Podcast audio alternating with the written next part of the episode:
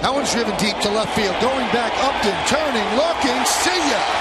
A bullet home run into the seats for Castro. And the Yankees are on the board. They lead 1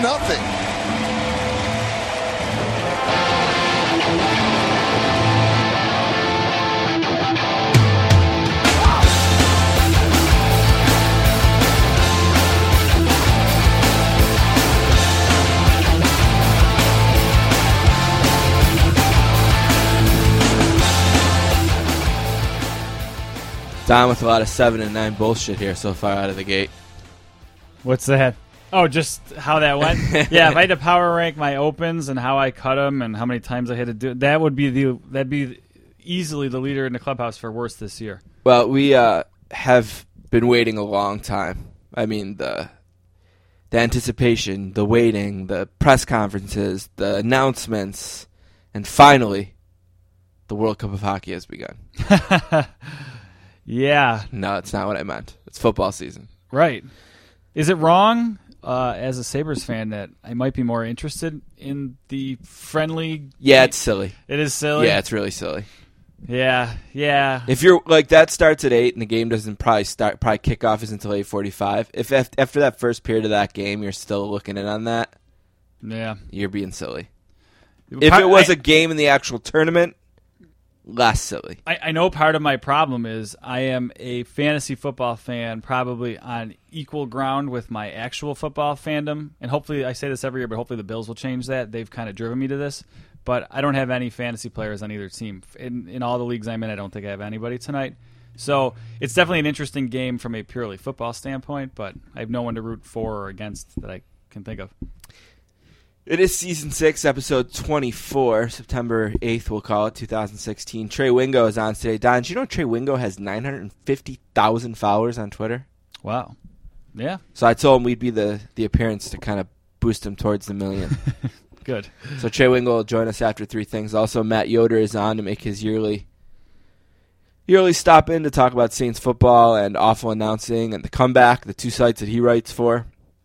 Kind of taking a step back from the editing work at awful announcing so that he could do a lot of the writing at the comeback, which I think was happened when Dan Dan Levy split on them at the comeback Okay. and went to some Philadelphia exclusive site or something. Hmm. That Dan Levy, he bounces around. Yep. Yeah, I still follow him on. Uh, he has the son that was in the comic book, right? Yeah, Yeah, yeah. I s- still follow. him. Iron Max. That's right. Yeah. Uh, on the show today, I, well, I said that already. Last week we had two shows, which was fun. We had S.L. Price and Aaron Schatz on the one, and Bruce Feldman and Danny Kelly on the second. Thanks to everyone who emailed and uh, and also tweeted to tell us that it wasn't in iTunes for a couple days. Thank you. I need I needed all thirty reminders. I wonder think why. I got. Remember, it didn't go. Oh yeah, yes. We had a problem Yes. with the database. Yeah. Yes. So thanks to everyone who. it's nice to know you're there. Actually, I don't mind it. It gives me a clue that there's a pulse. Yeah, there's people listening. The book club returns today. A couple announcements there, and we'll finish with one last thing. Let's play a game. All right. Mm-hmm. Count of three. One, Alrighty, I'll take it off. two, The oil patterns on a PBA lane are very, very difficult. three. I might be able to beat Jamarcus Russell at quarterback. This is the funnest night ever. Did become best friends? Yep. now let's move on to other business. So it's been an interesting day the last couple days because, for the first time, pretty much all summer, coaches have been forced to acknowledge injuries. You know, it was kind of at their discretion during the preseason how much they disclose. And we haven't gotten into it, but the injury system has changed. Yes, they did change it, which is going to be a pain for fantasy. Hopefully, you've adapted our injury replacement system because you're going to need to now. Yeah, or some sort of backup rule. Something. There's got to be something because you Yep. can't just expect. I mean, the Patriots are gonna have 35 guys that questionable next week, Right, You know what I mean? So I mean, what are you gonna do? But uh, uh, speaking of the Patriots, that was one of the injury things that kind of popped up out of nowhere. Gronk is week to week with a hamstring issue. I did not hear that. He Wow. hope he hopes to play this week, but You gotta know, love that. If, like you said, fantasy player, Yeah, first round first draft round pick. pick. Yeah, so he's all of a sudden he's all of a sudden taken ill with a uh, hamstring injury. I'll say as a fantasy fan, and maybe even as a real life football fan, I'd almost rather a guy just just don't play. Tell me ahead of time you're not going to play. Uh, From a fantasy perspective, you can replace him then. From a real life perspective, just you know, just get better. Yeah, if you're going to be out, be out kind of yeah, a thing. yeah, Jamaal Charles is probably doubtful. Probably not going to play. yep. I'm amazed how many leagues I have Spencer Ware in because I don't have Jamaal Charles Right. in any of them, Right. and I wonder how people let that happen. Yeah, I saw you chirping a local Bills reporter a little bit about that. Hey, he took a second tight end and lost out on Ware. Spencer Ware, yeah. It's like, come on, buddy, you can't take a second tight end and then get that guy snatched from you. Especially Because- with West hurt too. So Ware will be the and undisputed star. you know the second week they're not home, so they could easily hold Charles out to the first home game, yeah. and then they have like a week four or week five bye. So you know how this stuff happens. I didn't end up drafting him in any leagues, but I swooped him up real quick in a in a, in a league with limited roster, very limited roster moves. I figured he was worth it. Where? Or Charles? What Where are we talking? I, Okay, dra- Ware, I swooped up where off the waiver. I drafted him in a few leagues because I just had gotten the impression from Stephania Bell and others that Charles. Charles wasn't yeah. going to be ready right away, and of course, you know, in a thirty, the whole you know thirty plus running back and Sure. two ACLs, and Yep. you know Ware had shown a lot of promise, so I figured it wasn't bad. Drew Brees' contract is done. Uh, that's basically a one year extension, essentially. Yeah, I didn't even know he was up for. He had one year left. If you recall, So there was there's- a lot of discussion about how he was going to have the biggest cap hit in history Okay. because he had gotten to the last year of his deal. Okay. you know, but that that isn't isn't a worry. Um, Arian Foster is going to start in Miami at running back to start the season. Yeah. Uh, Joey Bosa ended his holdout, but he's not going to play Week One. Practice does matter, even if you're picked third overall. Isn't he a linebacker or something? Yes. Isn't that a f- position they kind of say is all about instinct and? Yeah, well, He's know. out. He's your first pick. Are they really? Are they really punishing him?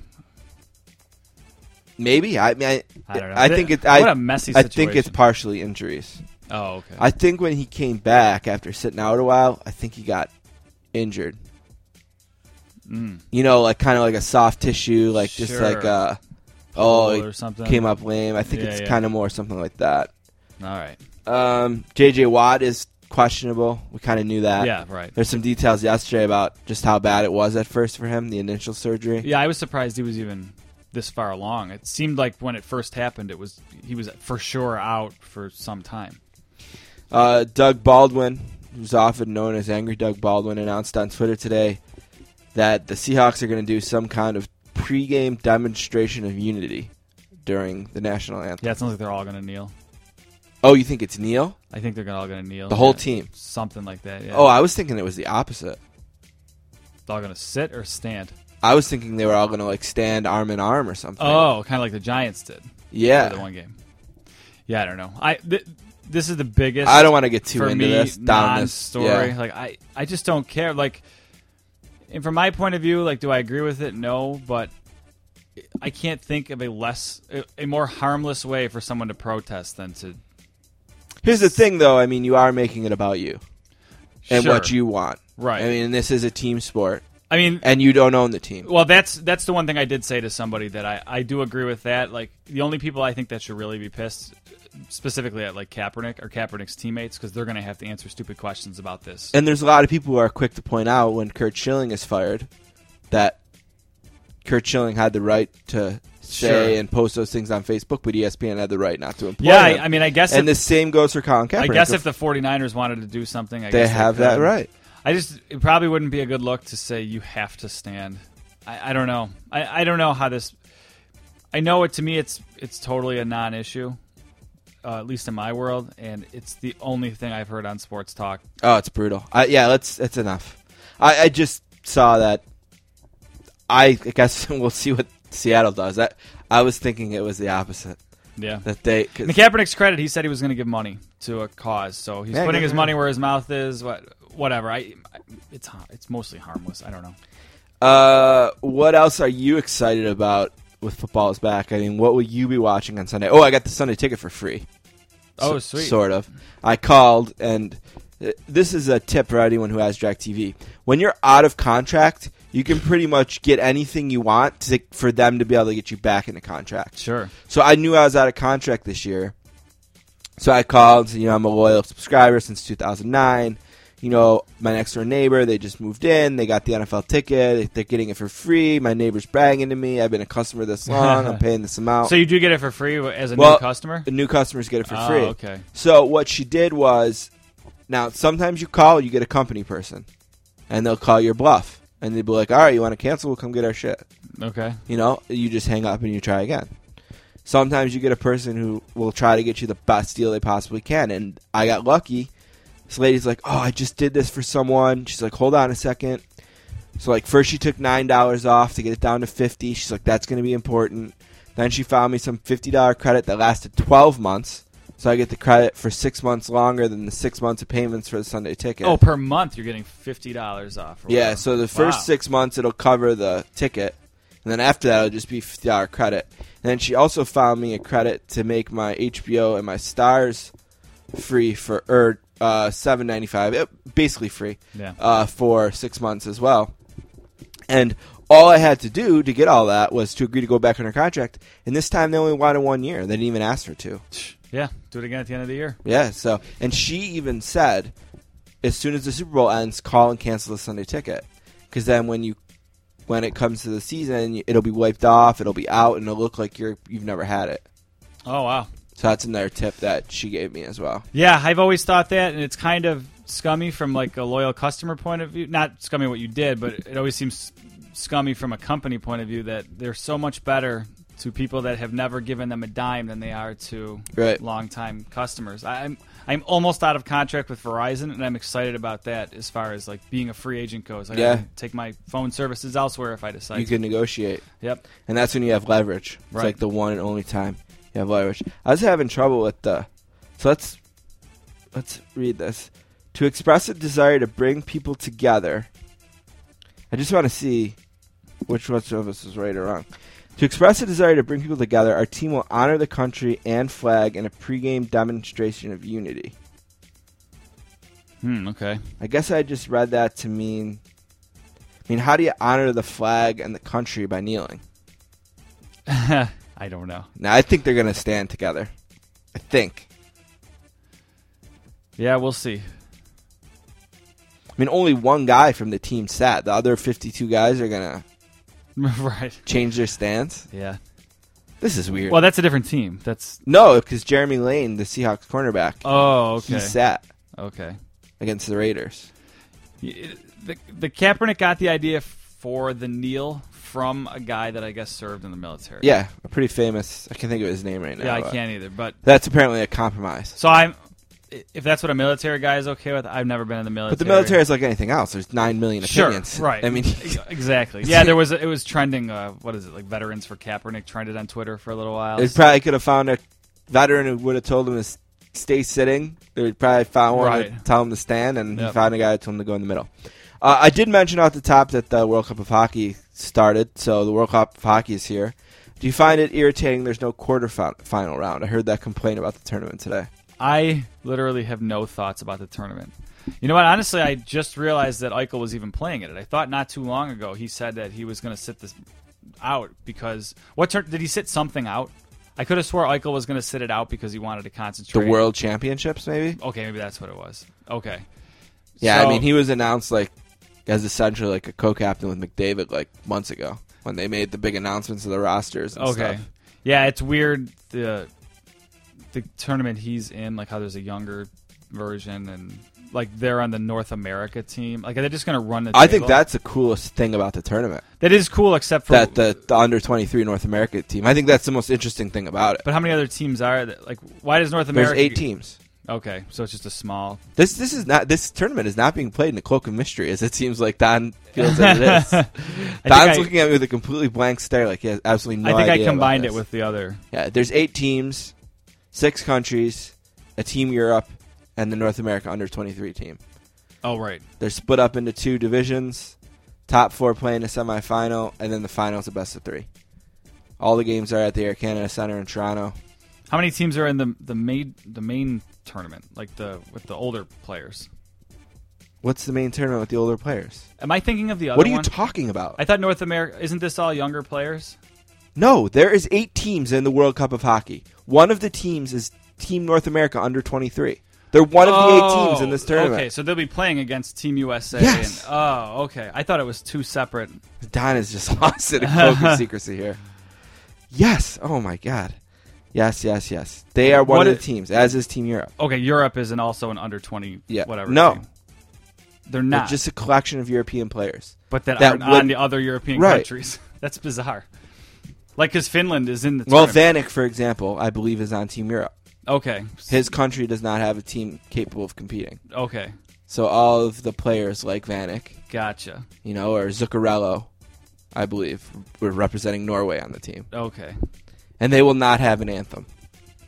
Oh, So what about North America? they'll then? play both. Really? Yes. Okay.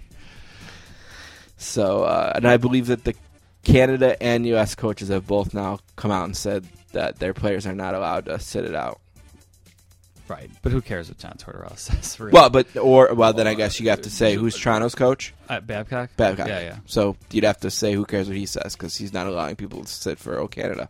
The difference is you're agreeing to play for a Literally for country. the country. Yeah, right. that there is a difference there. and you're more than welcome to sit out. You don't have to accept the invitation. Right. Team USA is doing a weird seven person leadership thing.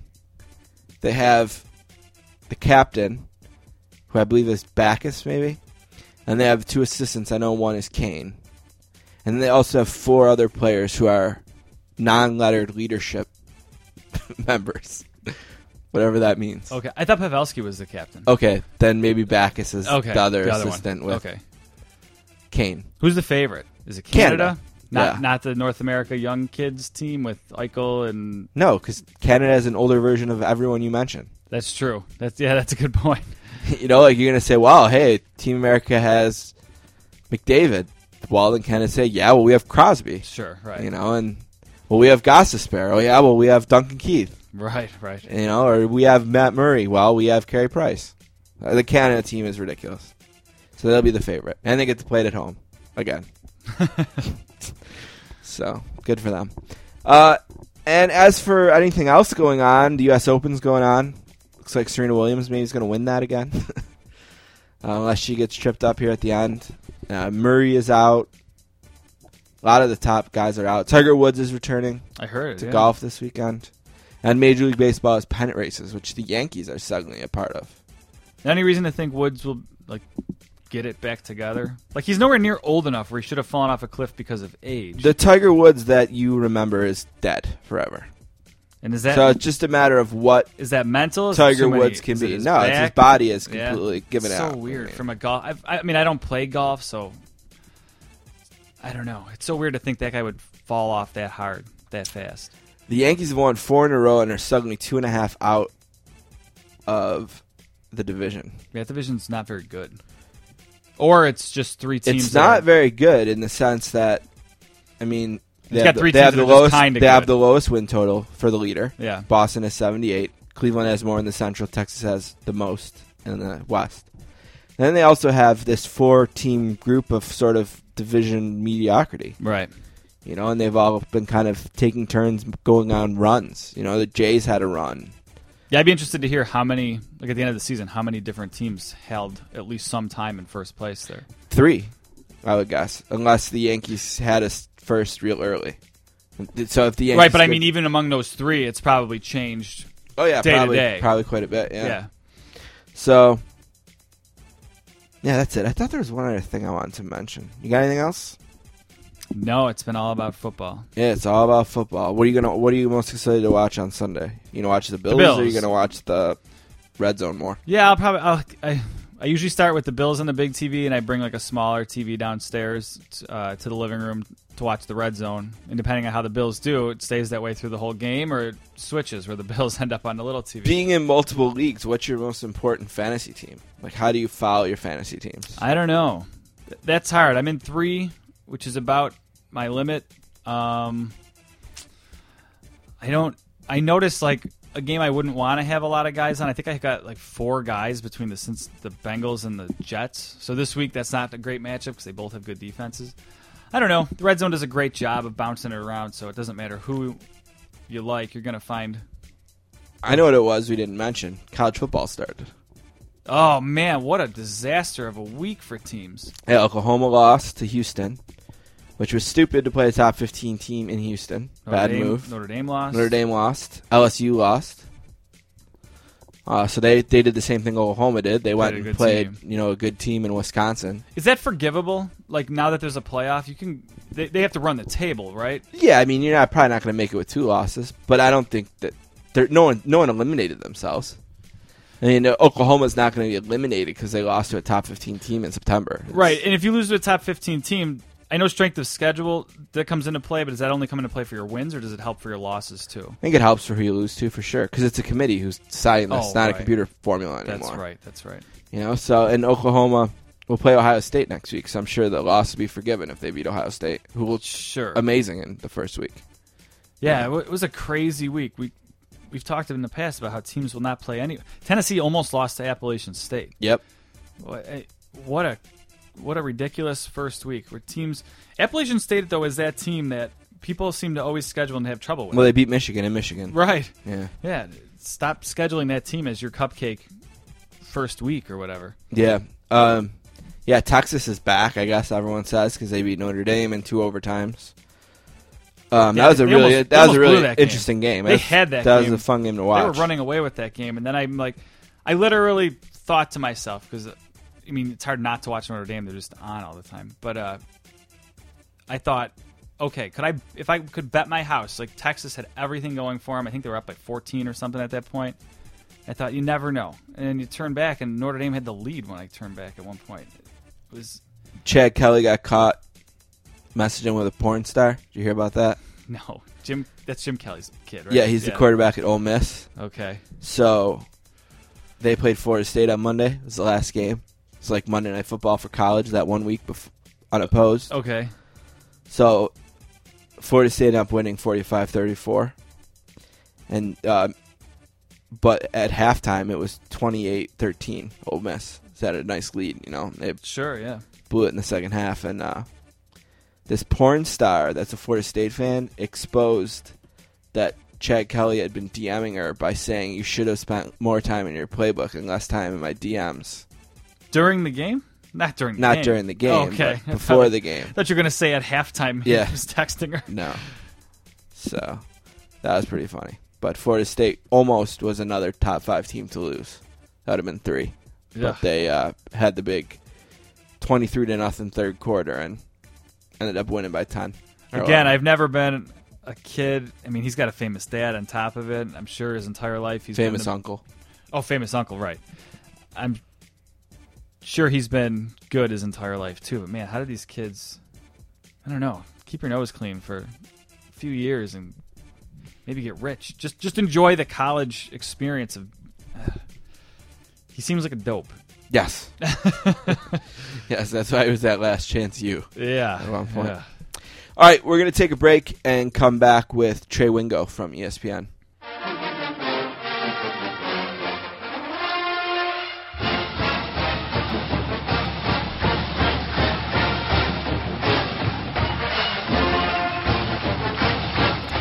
All right, our next guest is from Greenwich, Connecticut, and is a graduate of Baylor. He's worked at ESPN for years now, covering the NFL draft and NFL Live and all the different things you've grown to, accustomed to watching him on ESPN.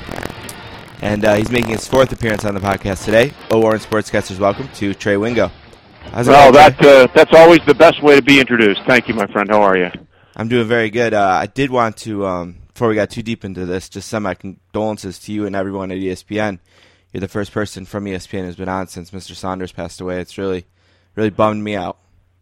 Uh, well, I appreciate you saying that. It was uh, clearly a shock to all of us. Uh, John was a great guy and a great friend, and uh, you know I didn't work with him much because he was in college football and, and I was on the NFL side here. But I'll tell you a quick story if you don't mind. Uh, I met John for the first time when I was working in St. Louis in the early '90s, and you know, as you know, John, or maybe not know, John was a huge uh, hockey star and Oh, a yeah. hockey fan growing up. Played Yeah. in the minor leagues and played a little bit in college, and uh, he he came in with this all-star hockey team to play at at the old St. Louis Arena, and so he was on the team, and I was on the the team of St. Louis All Stars, you know, and and we played together uh, against each other in that hockey game. And uh, when I first got here in uh, the fall of 1997, I ran into John at uh, right outside the bathroom of all places at ESPN, and he rec- remembered me.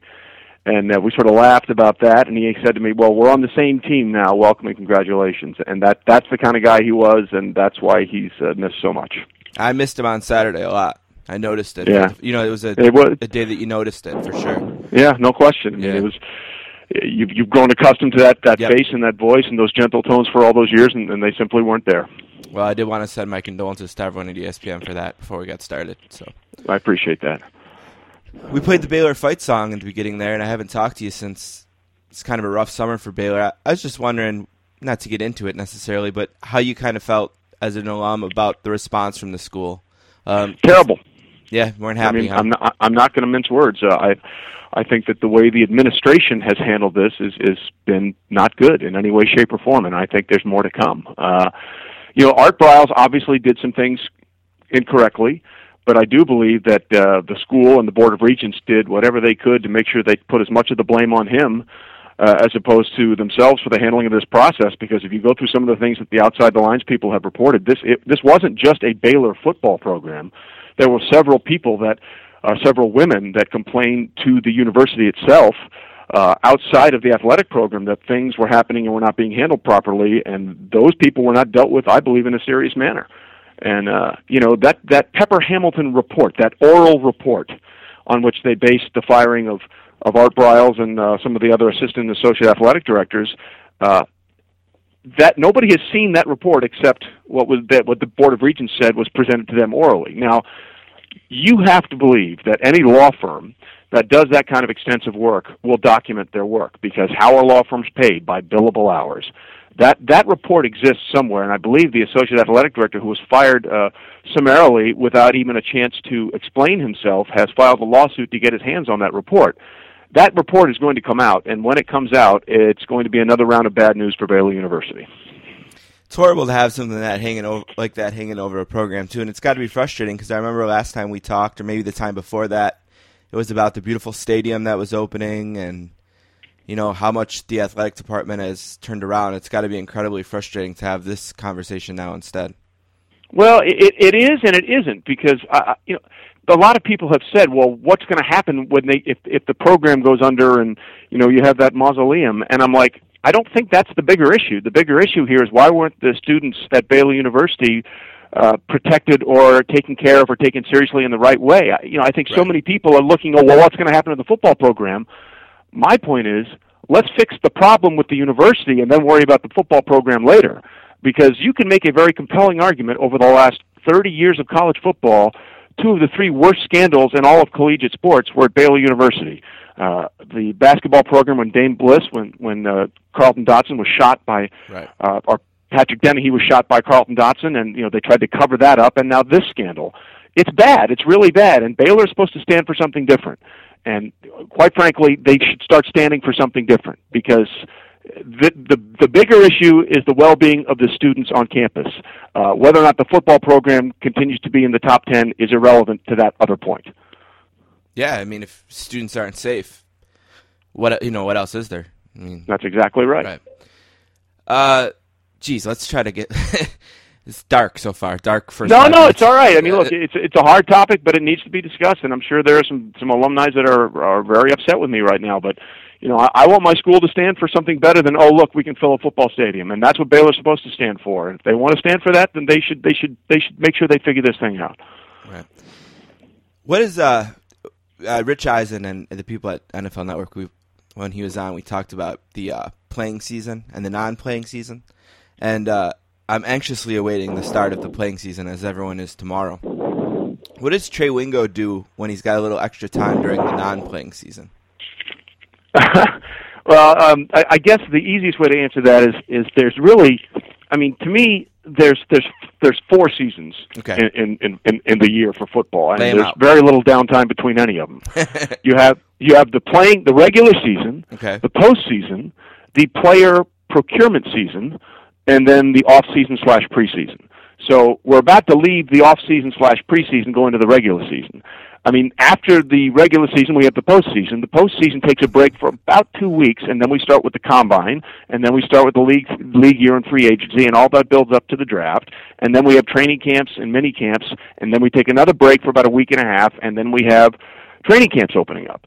And, and so to me, there's there's there's a really there's like three weeks in the year where very little is going on, and those are the three weeks where I try and be invisible. Because other than that, things are happening all the time. Um, so I, I'd love to sit there and say, yeah, I take months off, but that's just that's just not the case. It's not the way it it works here, especially with NFL Live being on on a daily basis. I try and work on my handicap a little bit, I guess, during the summer, and Right. uh, I got to go to Wimbledon this year and, and do some coverage there, which was a blast, and that was a lot of fun. But for the most part, you know, you you have to be locked into this thing year round because the appetite for it continues to amaze. Yes, and I, you know, I read uh, an article I think in the Sports Business Journal yesterday about how there was a thought that maybe this would be the year that the ad revenue would maybe take a dip because of all the money spent Nope. on ads. And nope, it's three hundred and fifty thousand dollars for a thirty second ad in the cheap game, and they're doing record numbers.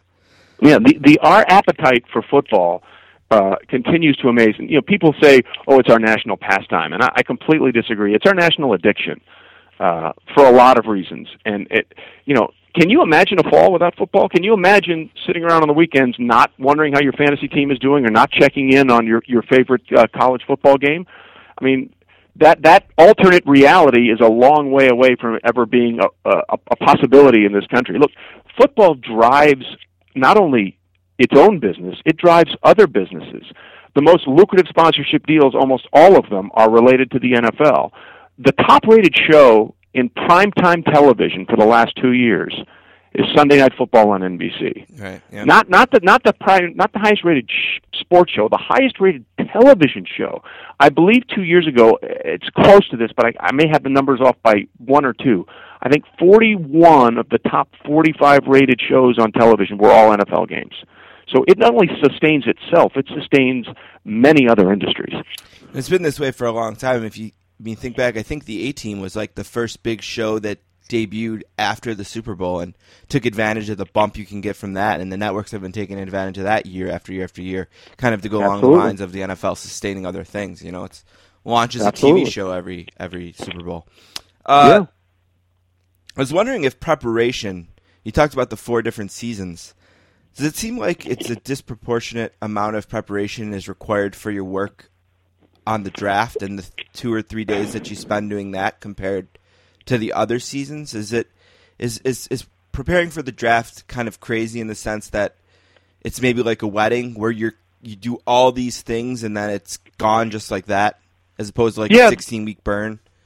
Yeah, that's a fair point. I mean, I I, I have a uh, well. First of all, the draft is the great unknown because it is the only true reality television show. Because anybody that knows anything about television is the word reality television show is about the biggest oxymoron there is because there's very little real in reality television. You you can't have a camera crew following you around and not know that the camera is not there. So you're always playing to that camera in some way, shape, or form, whether you are doing it consciously or subconsciously.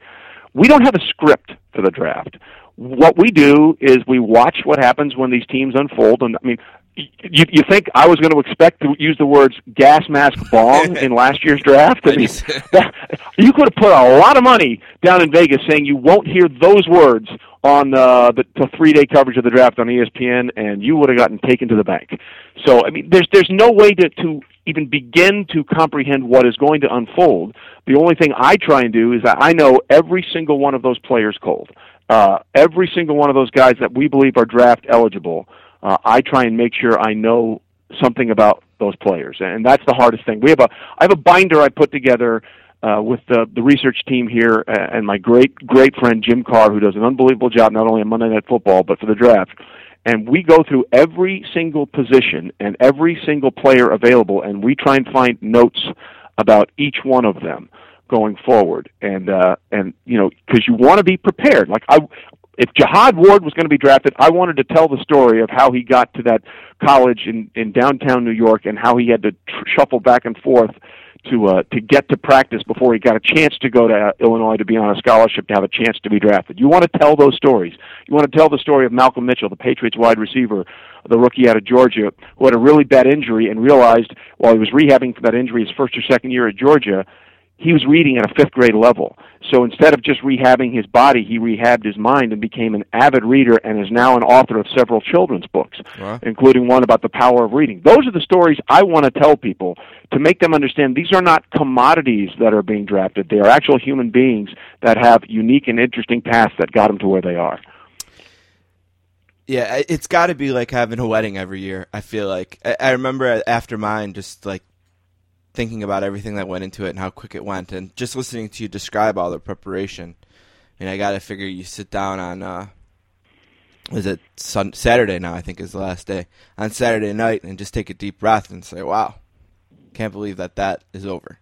After Yeah, that. it's it's uh, it's it's still uh, it's it, look it. It's a love hate relationship because I, I I can't tell you the things that I know about certain players that will stick in my brain forever.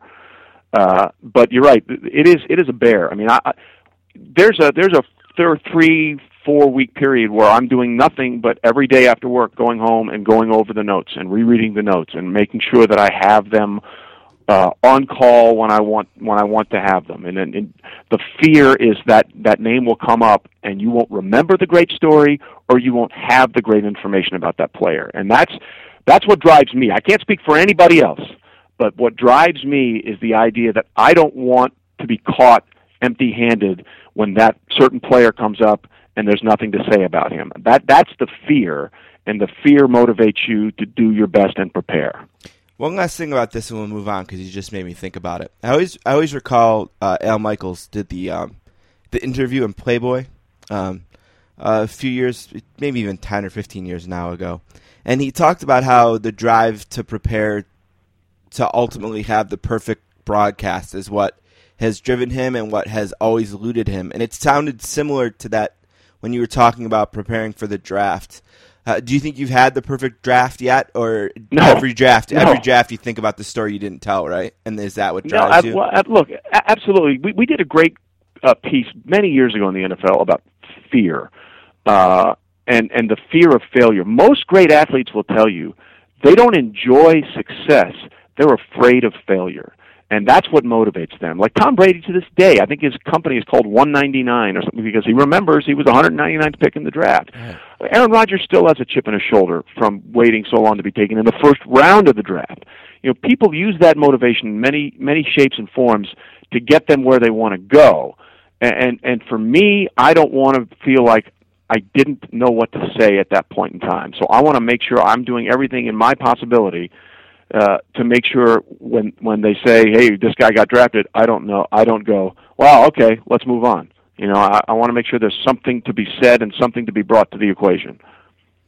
Being a Saints fan has been one of the great passions in my life, and uh, I feel like I've been refreshing uh, Twitter every 35 seconds for the last six months now, waiting for this Brees contract to be finished because nobody, nobody has, and I presume nobody will mean more to that passion than Drew Brees has the last 11 years. I'm just wondering from a football side because it's hard for me to see the football side uh, through the passion that a Saints fan has for Drew Brees.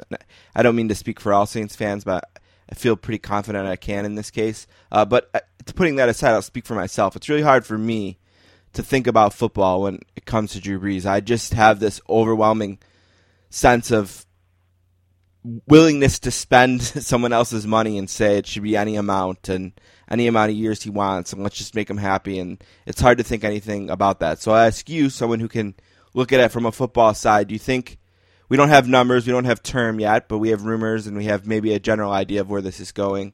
Uh, regardless of the specifics, do you think that the Saints are making a good football decision with the news of the Drew Brees extension pretty much imminent at this point? Yeah, it looks like it's going to be a two-year deal. Um, look, he, he, there's two ways to look at this, and you have to uh, you have to uh, you have to look at them both. Um, since he became uh, to the uh, since since he since he became the state starting quarterback in 2006, Yep. nobody has thrown for more yards, more touchdowns, and has a higher completion percentage. Now, to me, that's more relevant than the stat that that uh, the NFL office pumped out today, which was he's had the greatest 10-year run in the history of the NFL. Uh, in other words, nobody's had more passing yards over a 10-year time frame than, than Drew Brees because, let's be honest, the rules have changed dramatically over the last 10 years to help people throw the ball and rack up these numbers. So, you know, everything from 2005 on, to me, is, I don't want to say irrelevant, but it's not nearly as, as important because you can do these things now uh, that pe- quarterbacks are able to do and receivers are able to do that you couldn't do before. And in this era in which you have the Peyton Mannings, the Aaron Rodgers, the Tom Brady's, all these the Philip Rivers, all these great quarterbacks that can do all these wonderful things, he's done it better than any one of them. And that's the way to look at it in terms of what you're getting. The other side is side of it is how long can you expect that from him? He'll be 38 in January. Mm-hmm. He's a smaller guy. I think two of the things that, or the thing that really has helped Brady and Manning over the years is they're big dudes, man. I mean, they're they're they're tall, uh, they're they're sturdy, and you know, Drew is a is a is a quarterback shorter of stature, and sometimes those shorter of stature guys tend to break down a little faster. I'm not saying he will. I'm saying that's something to be on the lookout for. So, at, and you have to think: is this team close to winning it all again? I, I know you're a Saints fan, but any logical suggestion says no. They just had uh, arguably the worst defense ever in the history of the NFL.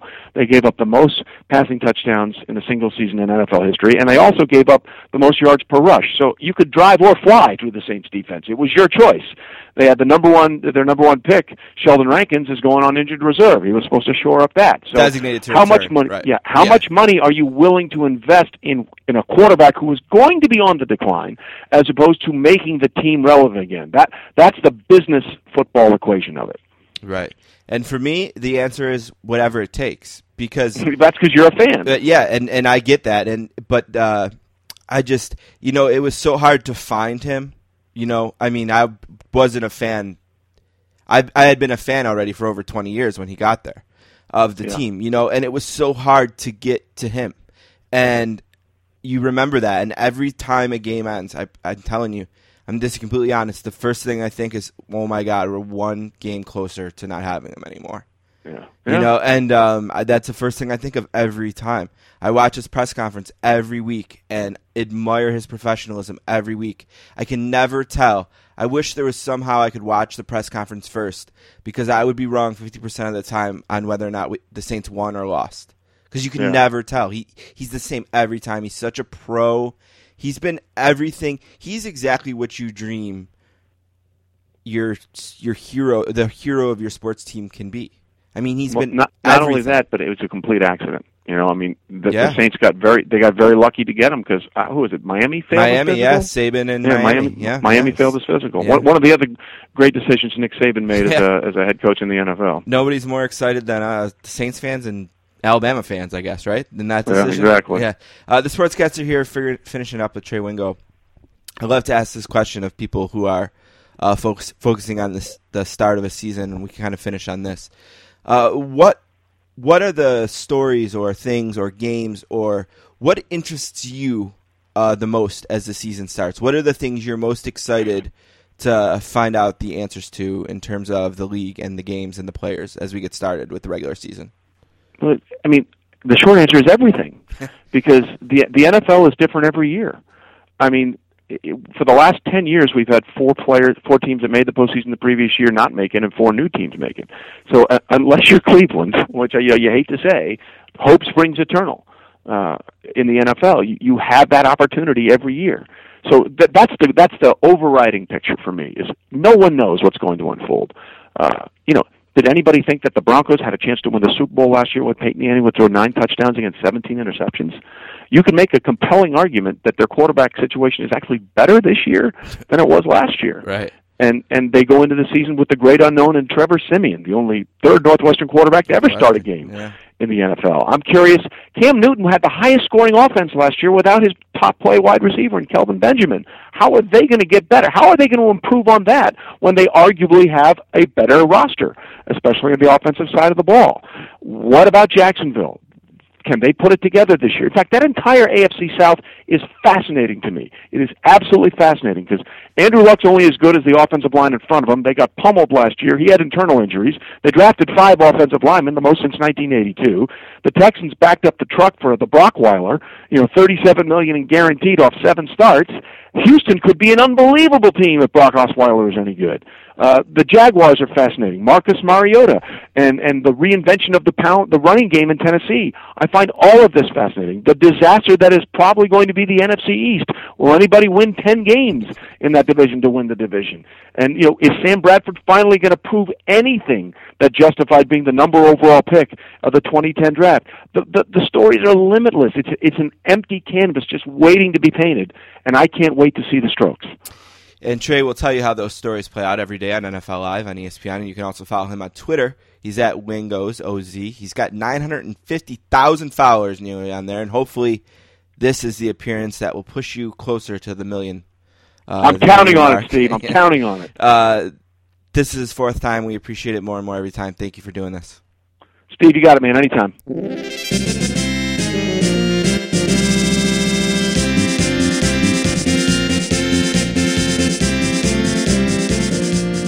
All right, I want to thank uh, Trey Wingo for being on the podcast today.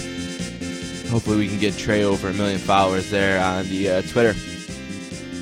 The book club is back after a short break, and it's going to be an exciting fall for the book club. Uh, first, a book we've been waiting a long time for Through the Whistle Steel Football in American Town by S.L. Price is going to be the book club book of the month for October. I think we're going to have a bunch of copies of this to give away uh, maybe even as many as like 10. So that would be cool. We've been working with the publisher on that. Uh, hopefully, getting this book out to a bunch of listeners. Um, so I'm really excited. It's about Aliquippa, Pennsylvania, and the football uh, in Aliquippa. We'll talk about that more as we get closer to October. This month, we're going to focus on a TV book. Uh, two, it's called TV The Book. Two experts pick the greatest American shows of all time. Those experts are Alan Sepinwall and Matt Seitz. I talked to Alan uh, on on uh, email. Uh, we should be getting a book uh, this week, and then hopefully we can start talking about the book. And hopefully Alan will join us later in the month. TV writers are not easy to pin down, uh, but I'm excited to uh, to read about this book. Um, we love talking TV on the show, and actually we'll do a little bit more of it at the end of this podcast. Don will talk TV and one last thing. Uh, so we'll do the TV book in September. October will be a big month with the SL Price book, and then November um, or late October, uh, Jeff Pearlman's Brett Favre book will be out. Uh, so we'll transfer over to that. So an exciting fall for the book club. We'll take a break and we'll come back with Matt Yoder.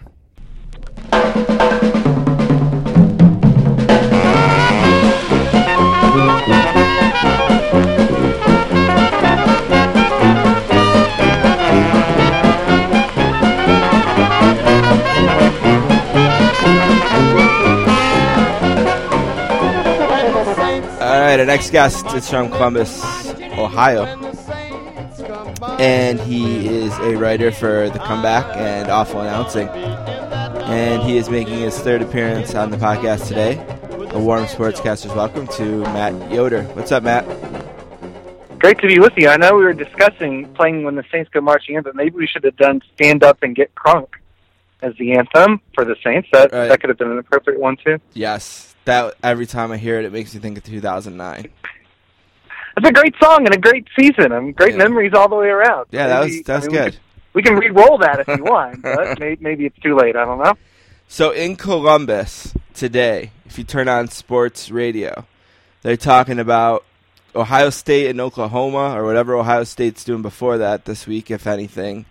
Uh, Tortorella and the uh, the Blue Jackets coach saying that he doesn't want people sitting in the anthem, or the Drew Brees contract extension. What's the big big news on Columbus Sports Talk Radio? Well, you know, ever since about spring football, the number one story has is and probably always will be Ohio State football. So that's that kind of always dominates the airwaves in and around Columbus.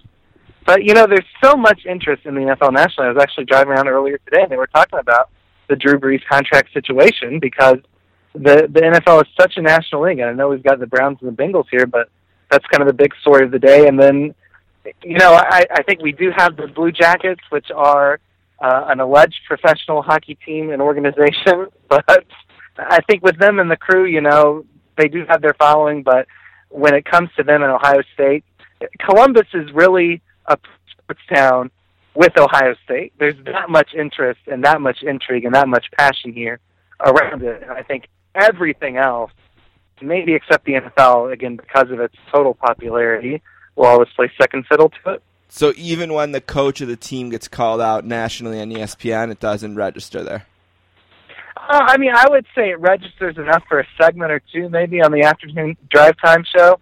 But you've got a lot of people that are are probably more interested in this upcoming Ohio State Tulsa matchup and what kind of a threat the Golden Hurricanes might pose, or whether Curtis Samuel is going to contend his uh, or continue his surprise run for the Heisman Trophy here. So do they play Tulsa in Columbus and then Oklahoma in Oklahoma? Yeah, I think it's Yeah. Tulsa in Columbus and then Oklahoma in Oklahoma. That's the, the They next must two weeks on the schedule. they must just be licking their chops, thinking they're going to murder Oklahoma now. Well, you know, I, I think a lot of people kind of looked at that game around here and said, well, it probably would have been nicer if Oklahoma had won to build up that resume because if you're looking at this college football playoff now, you kind of root for the teams that you're playing against, especially in those big non-conference games. But I, I think a lot of people were looking at that game and, you know, maybe Ohio State results, it, it would be a surprise, but you know, you just want to go on the road against a, a top five, top ten power conference team and at least make a good effort of yourself so you can come back later in the season and say, okay, you know, we had a loss. You know, we know Ohio State survived a loss at home to Virginia Tech a couple of years ago. But to come back and say, well, you know, at least we played well, we gave a good account of ourselves and we grew and, and peaked at the end of the season. But right now, shoot, there's probably 80, 90% of the people here that say that's really a winnable game now, which beforehand, you know, maybe it only would have been 50 or 60%. And that's due to, I think, Oklahoma's performance, but also Ohio State against, and granted it was Bowling Green, but 77 points, that's a lot of points to put up against anybody, especially uh, a great MAC school like Bowling Green. Well, Ohio State did exactly what you should do, and Oklahoma did exactly what you shouldn't do. You should not play against top 20 programs on the road the first game of the season ever. And LSU made that mistake this year. Oklahoma made that mistake. I mean, yeah, neutral field, whatever. It's in Houston against Houston. That's a road game, and it was 90% Houston fans. I mean, Yeah, and it's you know, stupid. It, here in Big Ten country, the contention with uh, you know we have this rivalry between the Big Ten and the SEC, and the contention is well those schools never come up north to play. So I at least give LSU and Les Miles credit that they made the trip to Green Bay Don't to play Wisconsin on what might technically be a neutral field, but was still pretty much a road game. Yeah, that's a road game too. Absolutely a road game. Just shouldn't do it week week one. I mean, I think these they don't play preseason games in college. You need to play that MAC school or that, you know, whatever. That's why God made bowling. Yeah, exactly. That's why God made Bowling Green, and Ohio State took advantage of that. What about uh, what's going on at the comeback and awful announcing? Update us. Yeah, things have been going really well with the comeback and Awful Announcing. Really happy with the way the comeback has started off. We're approaching our one year anniversary coming up here at the end of November, and I've kind of taken a step back from the managing editor role at Awful Announcing to kind of help out more uh, with writing across the both sites and behind the scenes at both sites, and it's been really a, a good operation so far. Kind of glad to stretch my wings a bit beyond the sports media, get involved with some general sports, and we've got such a great group of writers, uh, veterans, freelancers, longtime awful announcing bloggers, younger guys coming up through the ranks. So it's it's been really blessed. Yeah, I I think uh, you know I've been having a lot. I, it's a perfect summer for a site like awful announcing with the Olympics going on. I mean, we had the uh, the announcer in Canada who called the Michael Phelps race incorrectly. And yeah, I- and and doesn't that say something about Canada that everyone reacting to that was just an overwhelming sign of support uh, No. for the announcer in question? No, I I- mean that was an American announcer. That's getting played all over late night. That person's getting brutalized on Twitter. But you've gotta love Canada. Hang they on. stepped up to the plate and they were there for their countrymen and in No. what was a low moment and probably the the front runner for awful announcing blooper of the year. I'll give no credit to Canada. Let me tell you why. And Andrew, and Andrew, Andrew and I had this discussion. Okay, uh, on Twitter, we we debated this. It is Andrew Bucholtz. Yes, yes. Fine, awful announcing writer. Um, it is very easy uh, to give a pass to a miscalled moment you don't care about. If that was Penny Oleksiak in the pool, uh, the Canadian swimming star of the Olympics, probably the biggest star in Canada had in the Olympics this year. If that was her swimming and he had mistaken her with a different swimmer and called a different swimmer winning gold and said Oleksiak isn't even going to medal, he would have got crushed by Canada. It was a very, very easy moment for Canada to take care of their guy there. Very easy. I, I defy Canada to be that supportive if Elliotte Friedman would have screwed up their biggest Olympic moment. No chance. It, It was happen. definitely a, a kinder, gentler response than probably would have been seen under different circumstances. Yeah, there's no, there's just no chance. If if that if he's calling Crosby's golden goal and accidentally says that you know it wasn't scored by Sidney Crosby, it was scored by Patrick Kane, and the U.S. just won the gold medal, he's gonna get killed. Canada would still probably be building. But to me, you know, it was just it was kind of a good moment to see that Twitter isn't a complete dumpster fire and cesspool. Like there is at least one positive thing out there that you could point to about Twitter, and it's not just all eggs kind of hurling this terrible abuse twenty four seven. Twitter's wearing me out. I think I'm just sick of everyone's opinion. Me too. You know, I've I've kind of I just don't care. really taken a step back from the tweeting because at some point you think to yourself, you know, I've, I've kind of said all all that I want to say at this point, and I I don't, really don't want to get into kind of stupid arguments anymore with people. So I I've kind of dialed back on my my Twitter use quite a bit as well. It's funny to hear you say that, and I think a lot of people are kind of in that same boat because you just you kind of get worn down after a while, especially with all the negativity that's out there, all the trolls that are out there, and it, just becomes so much to deal with that I think just for your own personal sanity and health, there comes a time where you have to take a step back from. It's almost a social media vacuum once you get too far deep into it. Yeah, and if everyone hates everything, then no matter what you like, people are there to hate it. You you can't es- you can't escape it. Like today, I'm a big Apple guy. I was excited about the Apple launch. I had to mute like seven people who are making sarcastic comments about every single thing on the on the Apple Watch. I like uh, Fang Bites, uh, who writes for Awful Announcing. I know.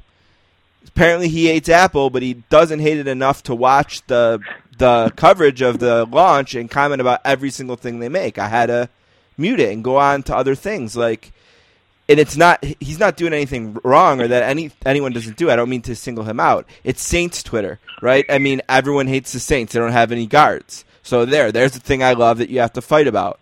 The election, no matter who you support, half of Twitter hates that. I mean, there's no getting away from election hate. Doesn't matter who you what side you're on. Um, Right.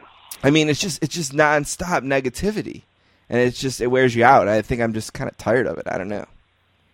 Yeah, I, I think I I kind of drew the line. You know, a lot of times we get the the blogger kind of, and I hate to sound like you know one of those FS1 personalities out there, but I I do think there's kind of a group think mantra out there, and you know sometimes you'll do like you'll you'll see Deadspin or some of these other sites do these you know these food lists, and you know maybe they're they're dogging on your favorite flavor of Oreo or something, and you think to yourself man, am, I am I really a hater? Am I really a terrible person because I I like red velvet Oreos? And this is just a ludicrous example, but that that kind of thing is out there, and you'll see you know seven eight tweets come through your timeline. You know, if you hate if you like red velvet Oreos, you are a terrible human being who is awful at life and needs to be shot in a cannon to Mars. Like it's just after a while that gets to be a little much. So I think it's you know, if you're feeling that, then it's probably the best thing to take a step back from social media. Yeah, it's wearing me out. But then you got to refresh it a hundred times today to see if Drew Brees got extended. It's like it's like the Godfather three. It just keeps drawing you back in somehow. There's always something. That's true. And I told you, you know, I was on the radio Tuesday in Shreveport, and at that point, it was such a shock to the system to see that the two sides were talking. And I- I'm kind of going through the five stages of acceptance here, thinking that this is going to be the last season of Drew Brees in a Saints uniform. I wrote an article for the comeback earlier this summer when the two sides were kind of in a, in a stagnant place with their negotiations and not talking. And if you looked at Drew Brees' situation, if he had played under a lame duck season, I, I don't think there's any way he comes back next season or the year after in a Saints uniform because either they have to franchise tag him at something redonkulous like $43 million, and, and if he plays well, he justifies a much higher price tag. He doesn't play well, well then the Saints probably are, are okay moving on, but there's just so much risk on both sides to say either Brees plays well, they have a great season, and the Saints have to pay up even more, or Brees doesn't play well and he kind of kills any chances he has on the open market. So a deal before the season always made so much sense. It was kind of stressful for Saints fans to leave it until we're what 72 hours before the start of the regular season, but I am glad that something got done, something is in place, and it seems to be a win-win for both sides.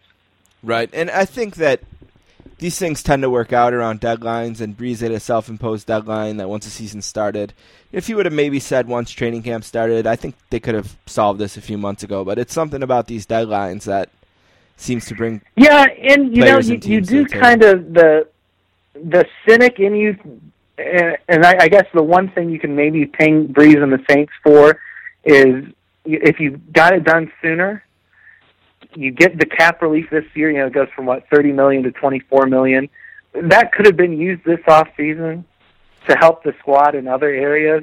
So maybe there is something to be said. You know, Drew Brees saying, "I'll I take less money for Josh Norman, but not for anyone else." Like it just causes some of those questions to be raised. But at the end of the day, you, I think any Saints fan is more than happy to say this deal got done. It's a worry that's off our shoulders because I think we all want Drew Brees to play well and finish his career in a Saints uniform. I know he's not a one-team guy because he started his career with the Chargers, but pretty much every Saints fan sees him as a one-team guy. So to do the Brett Favre thing, the Peyton Manning thing, and, and go play somewhere else and finish his career at the Vikings or the Jets or what have you, uh, that just leaves a sour taste in everyone's mouth. So I'm I'm just glad a deal got done, and it looks like you know, Drew Brees will be there for at least another two years, hopefully.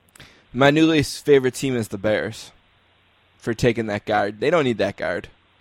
Which is my twin brother's favorite team, by the way. We so need we, that guard. We still have some issues over the 2006 NFC Championship game. oh, game. yeah, that had to be tough.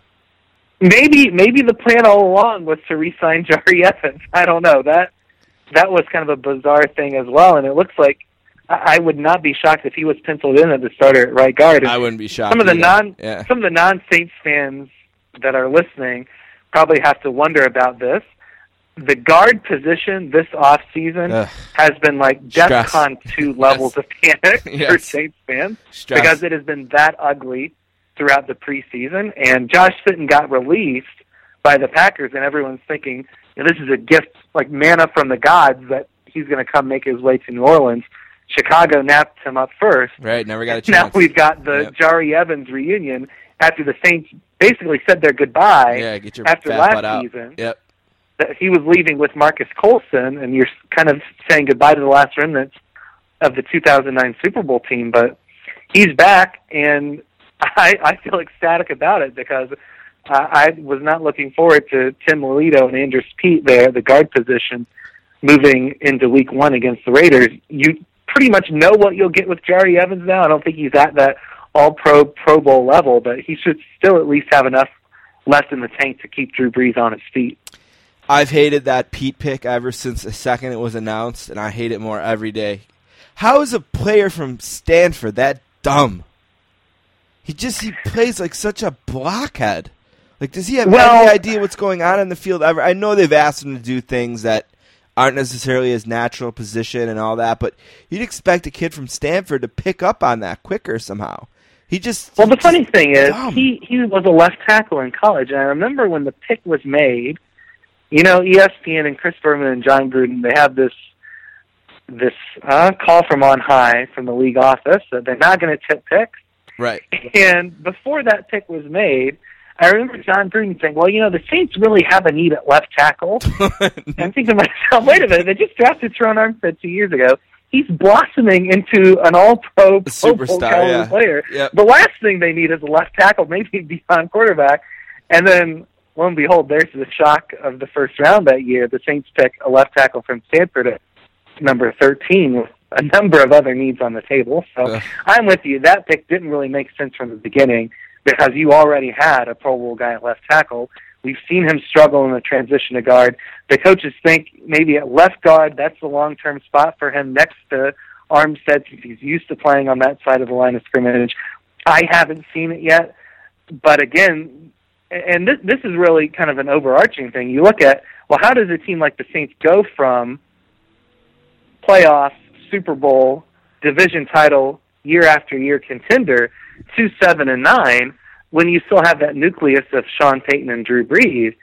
And if you look at their drafts the last several years, there's not a lot of top round, you know, first, second, third round guys that are still on that team or contributing at high level. So I, I think you kind of have to look at Mickey Loomis to say the Saints have missed out on several high draft picks here, and thus far Andrus Peat has been one of them. Another is Garrett Grayson, the third round quarterback from a couple years ago, who just got Same released yeah, and draft. was maybe going to be the guy to take over for Drew Brees in the long term. Clearly, that's not the case right now. So now you're looking at that pick as a bust, and you're basically back to square one, thinking who's going to be the long-term successor at that position. Which, honestly, I'll say is not the worst thing in the world because I don't think Saints fans had a lot of confidence in Grayson, and now maybe you look at this coming year's draft, and maybe you make a move for one of these guys like a Deshaun Watson, maybe a Baker Mayfield, and then you give that one two years tutelage under Drew Brees. I think just all the pieces at that quarterback position seem to be fitting a bit better right now than they were maybe yesterday afternoon. Yeah, and I always think that a bust at quarterback's a little bit forgiv- more forgivable. Even a third rounder, I think it was worth a risk. I think that they they must have seen some things they like in him. I don't mind, you know, exploring it. And he it was a perfect situation for him to come in and learn. And it, if he couldn't do it, I mean, he's probably not going to do it anywhere. I wouldn't think Well, that's true. If, if you can't learn behind Drew Brees Right. for two years with no pressure and develop zero and pressure. grow with Right. Sean Payton, then yeah, I- I don't know how much hope there is at finding another spot. But again, that was another pick. I think from the beginning, you didn't really see a lot of elite NFL talent in Grayson, and that sounds harsh. I didn't know enough about him. may, maybe there is some of that that front office scouting talent personnel where you look at, at the construction of a roster and one of the quickest paths to mediocrity in the NFL is missing out on high draft picks and we've seen the Saints do it unfortunately way too often. I can say that because the closest NFL team to Columbus is is Cleveland. No, so they're the we, kings we kind of have that missing. experience Yeah. up here. Oh boy, yeah, they're the worst. I mean, since they've come into the league in '99, I mean, they're Joe Thomas and everyone else, from especially in the first round. It's brutal pick after brutal pick. Whew, Cleveland. I I had uh, um, Aaron Schatz from Football Outsiders out here and he on here, and he was we were talking about the '77 simulations where the Browns win the Super Bowl this year, and um, Seventy-seven out of a million, how many? a million. Oh, a million! Wow, I was thinking at least a trillion, or you get you know some of those Right. numbers that don't even have words. That's that's actually much better odds than I thought it might be. Yeah, a million. So it's like one. They're like one out of every thirteen hundred or something like that. It's awful, awful odds. But I was like, I'd just love to see what one of those simulated seasons. I'd like to see it play out. Like that'd be a we would be in for one wild year, right? If the Browns end up winning this, because I mean, th- theoretically, it will happen. Seventy-seven. If Well, think about it. You have the Cavs pulling off their miraculous title. You got the Indians in first place. it's a perfect year, it's all Cleveland. maybe this is Cleveland's year. I don't know. Maybe maybe Terrell Pryor has a Jerry Rice type season. Maybe RG three has a a Kurt Warner like comeback. I will say, you know, if you look at what the Browns have done this off season, they seem to have purpose and direction for the first time in a long time, and that at least says something for where they are as a franchise. Hue Jackson, I think, is much better as a head coach hire than what they've had in recent years. And you know, RG three maybe he's a stopgap, but for Cleveland, and this is for the fan base, I think, as well as the teams, they need to believe in something. And I think Hue Jackson at least offers that something that they can believe in to see that there is some kind of vision here. And you know, maybe maybe the sabermetrics and maybe the baseball approach doesn't pan out quite the way they're envisioning, but I at least credit the Browns for trying something different instead of going to stopgap after stopgap and just rebooting the whole thing after one or two years. Right, and and like you said, they're looking for optimism. Football Outsiders offers 77 reasons for optimism. That'll be the number, and maybe that's a sign since Ohio State put up 77 points in week one. I don't know. That's right. Well, you, so you're down in Columbus. Tell me something to excite me about Mike Thomas or the the D back that we got from Ohio State.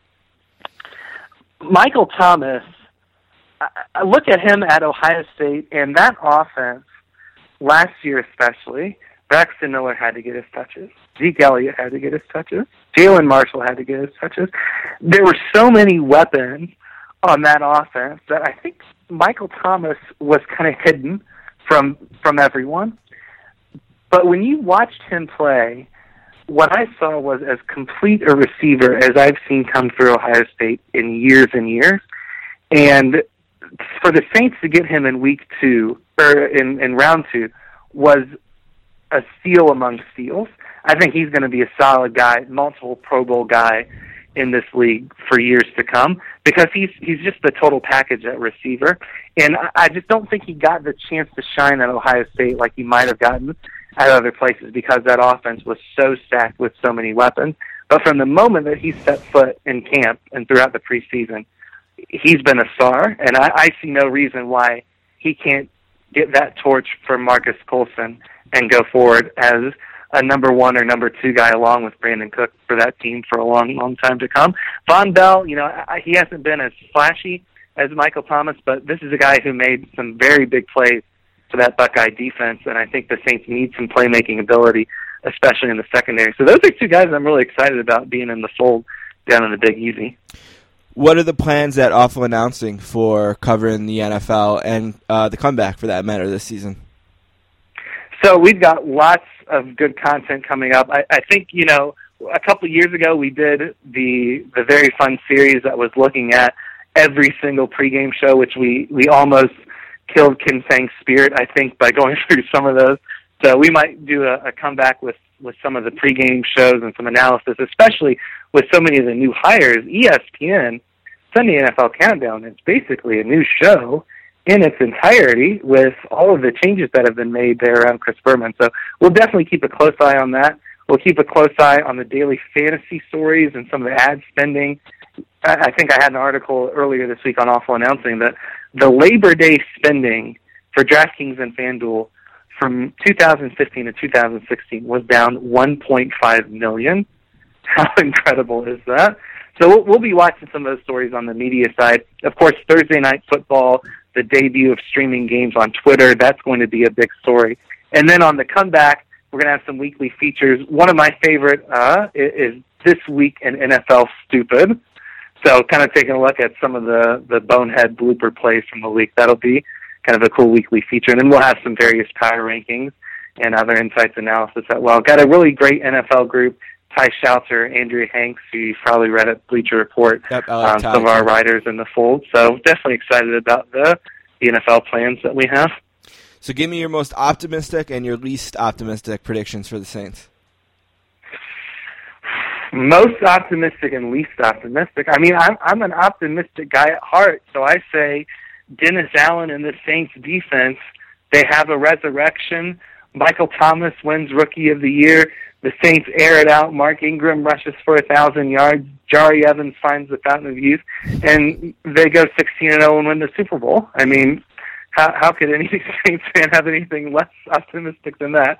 Um, maybe maybe not all the way 16 0, but I will say the Super Bowl right? out there. That's my most optimistic, crazed, biased uh, Saints fan. Least optimistic, you've got a team with quite a few number of holes, and I think looking at some of the roster transitions just in this past week, I mean, you've got a new kicker, you've got new defensive linemen, you've got uh, a 10 year veteran that you cut before the season that's coming back. I haven't seen anything like this in a number of years in terms of so many drastic roster changes right before the season starts.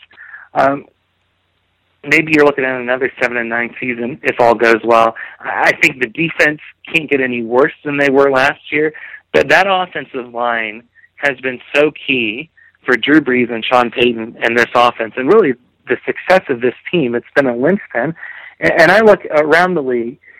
The offensive line is such an underrated part of of the game of football. And and I just think you build a team from the inside out.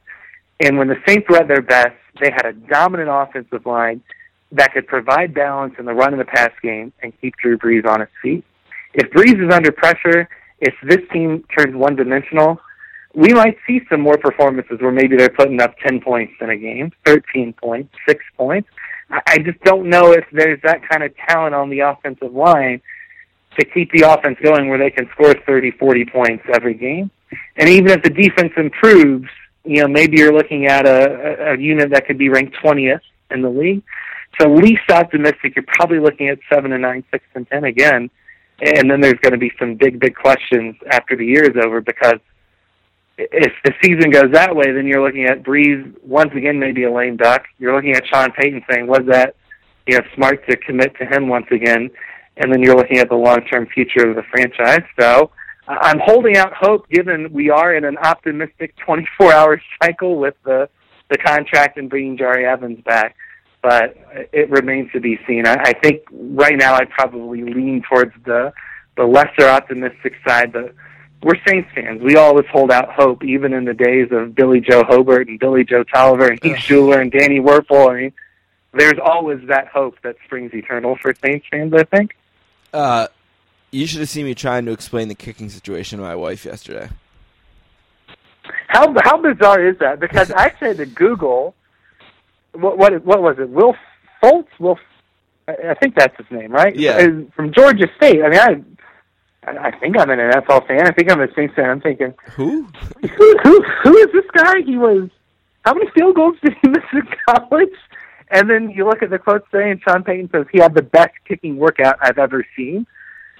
So what I, does that mean? I mean, it, it sounds like something George Plimpton might have wrote. I don't know. I mean, is this you know a Sidd Finch type guy? Who knows? Maybe Well- he can kick the ball 80 yards. I, I don't know. I, I would like to see what made that kicking workout the best he's ever seen, where you cut last year's kicker who won the job in preseason, and oh by the way, the guy he beat is now replacing Robbie Gould in Chicago, who's been one of the league's most consistent kickers for the last decade. So who knows what you know Golden Shoes has here, but I'll, I'll be interested to see it in Week One. Yeah, well, he said that about Delvin Breaux too. Remember, it was just the best workout he ever seen from a corner. So Well, and that worked out worked pretty out. well, so maybe so- we have the next Morten Andersen here. Maybe that could be. All right. Well, you can find Matt uh, writing his articles on the comeback and awful announcing. Uh, you can follow those on Twitter at the comeback and at awful announcing. Easy there. And you can follow Matt himself on Twitter at m y o d e r eighty four. Uh, thanks for doing this again, and uh, go Saints.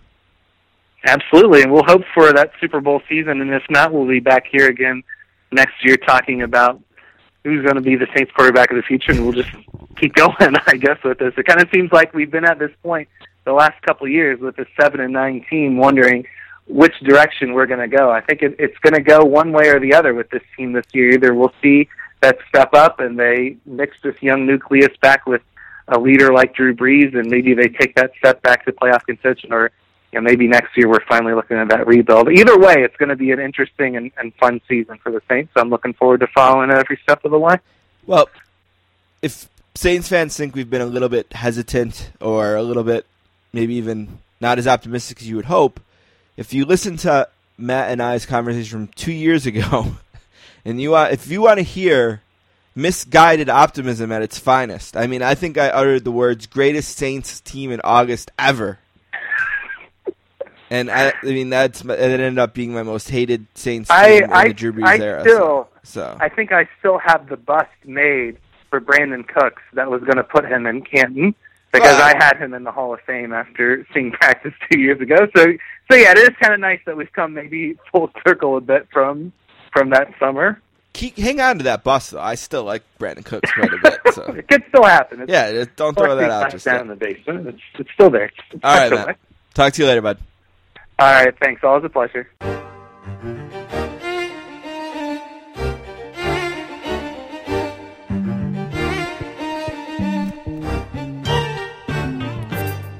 All right, I want to thank Matt Yoder for being on the podcast today. I also want to thank Trey Wingo. Don't forget you can find this podcast and all of our podcasts on our website, www.sports-casters.com. You can also follow us on Twitter at sports underscore casters.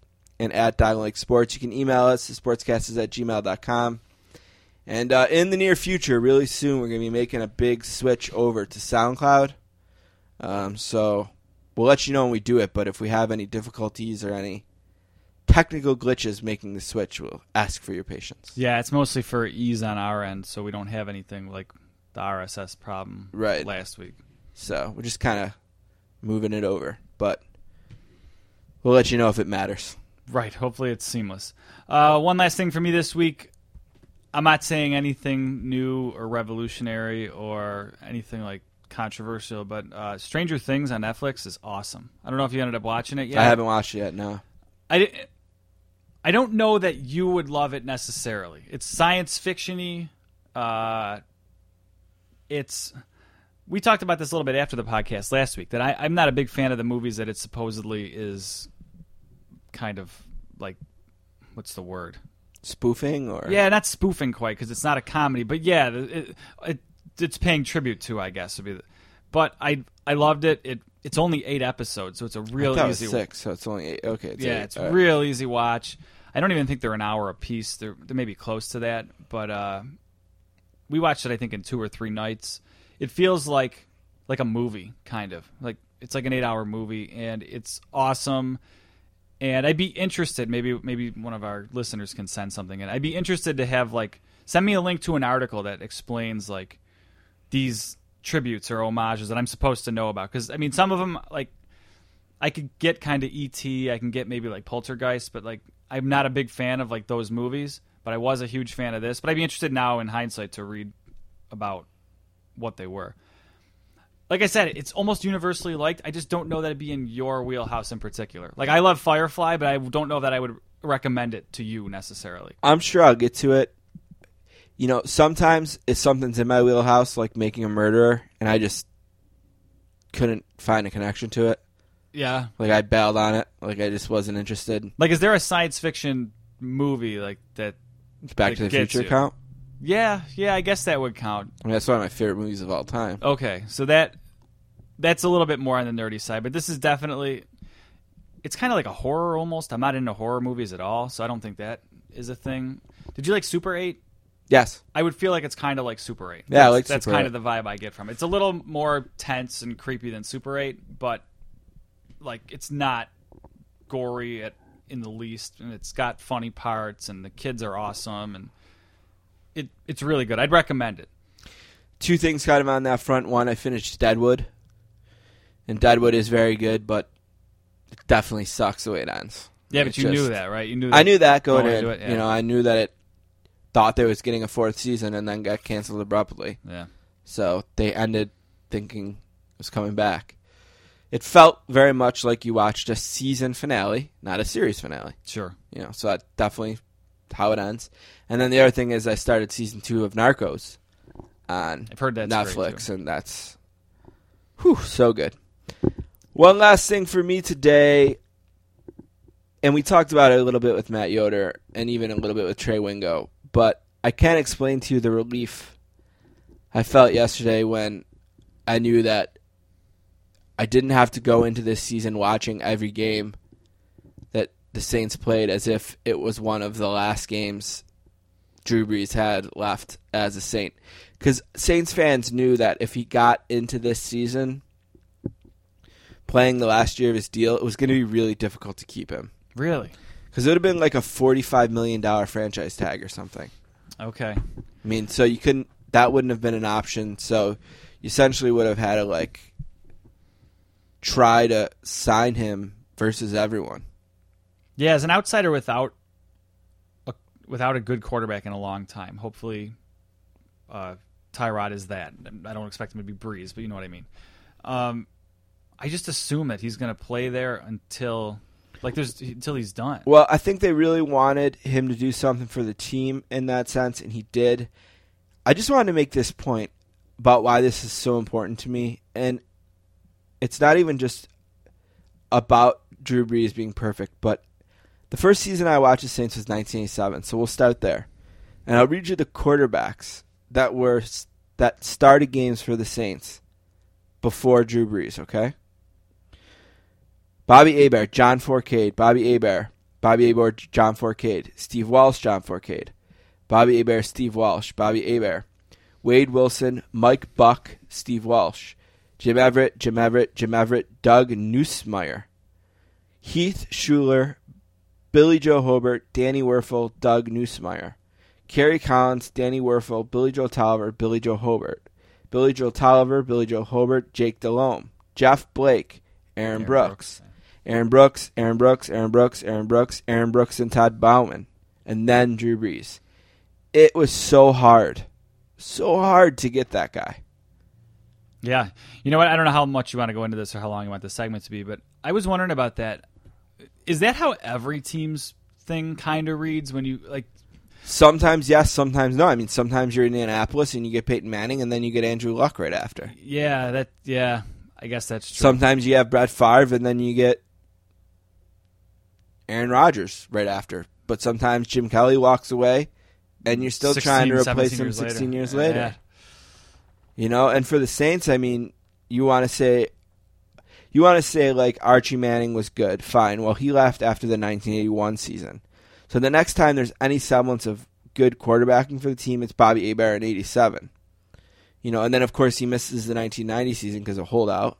Yeah, the Bills and You know, the Bills then- and Saints are similar there, except for the Bills never got their title. But Jim Kelly is the best. That's undisputed. Drew Brees is the best. It's Yeah. undisputed.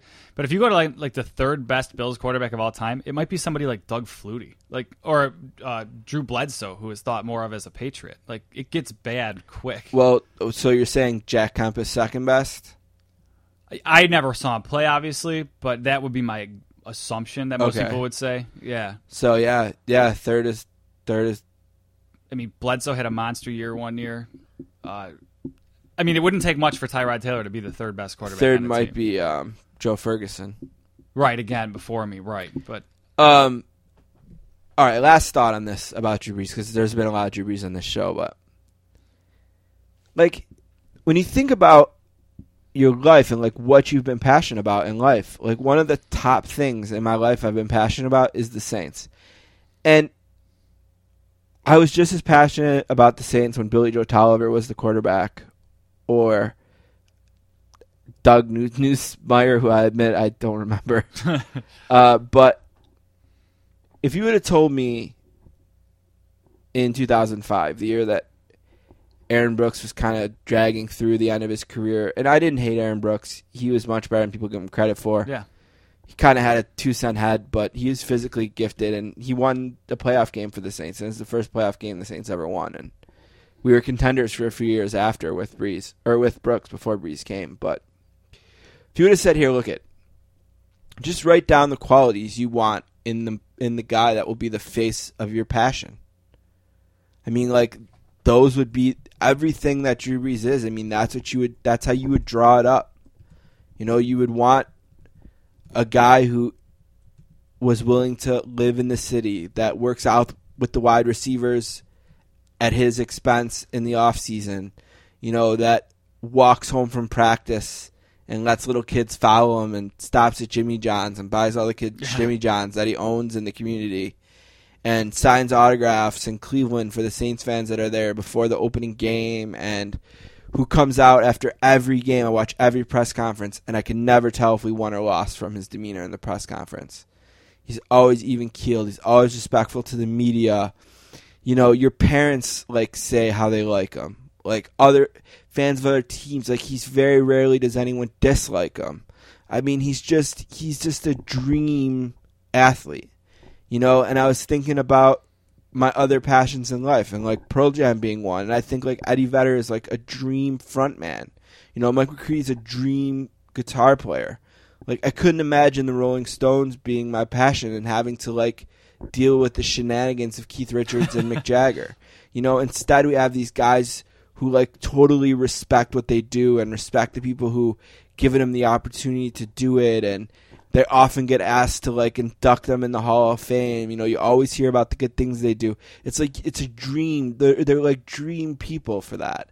And like Drew Brees is the dream quarterback. He's like, and it's been two or three years now where after every game, the first thing I think of is, oh man, we're one game closer to not having that guy anymore. You know, and, and and Marcus Colston in a lot of ways was a dream wide receiver, and Sunday's going to be the first game since 2006 without Marcus Colston, and that's a bummer. But Marcus Colston, for as much as I loved him and as much as I named my dog after him, he's not Drew Brees. There's just there's only one Drew Brees, and there'll only always be one Drew Brees. Listen to this, Don. He came in in 2006, started 16 games in 2006, 16 games in 2007, 16 games in 2008. 15 games in 2009 because Peyton didn't let him play the last game before the playoffs. 16 games in 2010, 16 games in 2011, Wow. 16 games in 2012, 16 games in 2013, 16 games in 2014, and finally 15 games again in 2015. And this is from a guy that's six foot Six foot. flat. Yeah. He started every game as a Saint, but two, and only one because of injury, and one because of coach's decision. He answers the bell every week, no matter how good the team is or how bad the team is. He's passed for 4,500 yards seven times. No other player in the league has done it that many. Peyton Manning has done it six times. He's got five of the eight 5,000 yard seasons in the history of the league. No one's done it twice. I mean, and he's done all of this by maintaining every ounce of dignity and class. And of course, something could happen. I don't know him personally. I just, I acknow- I'll acknowledge that just as a small disclaimer. But I mean, it's been a dream come true.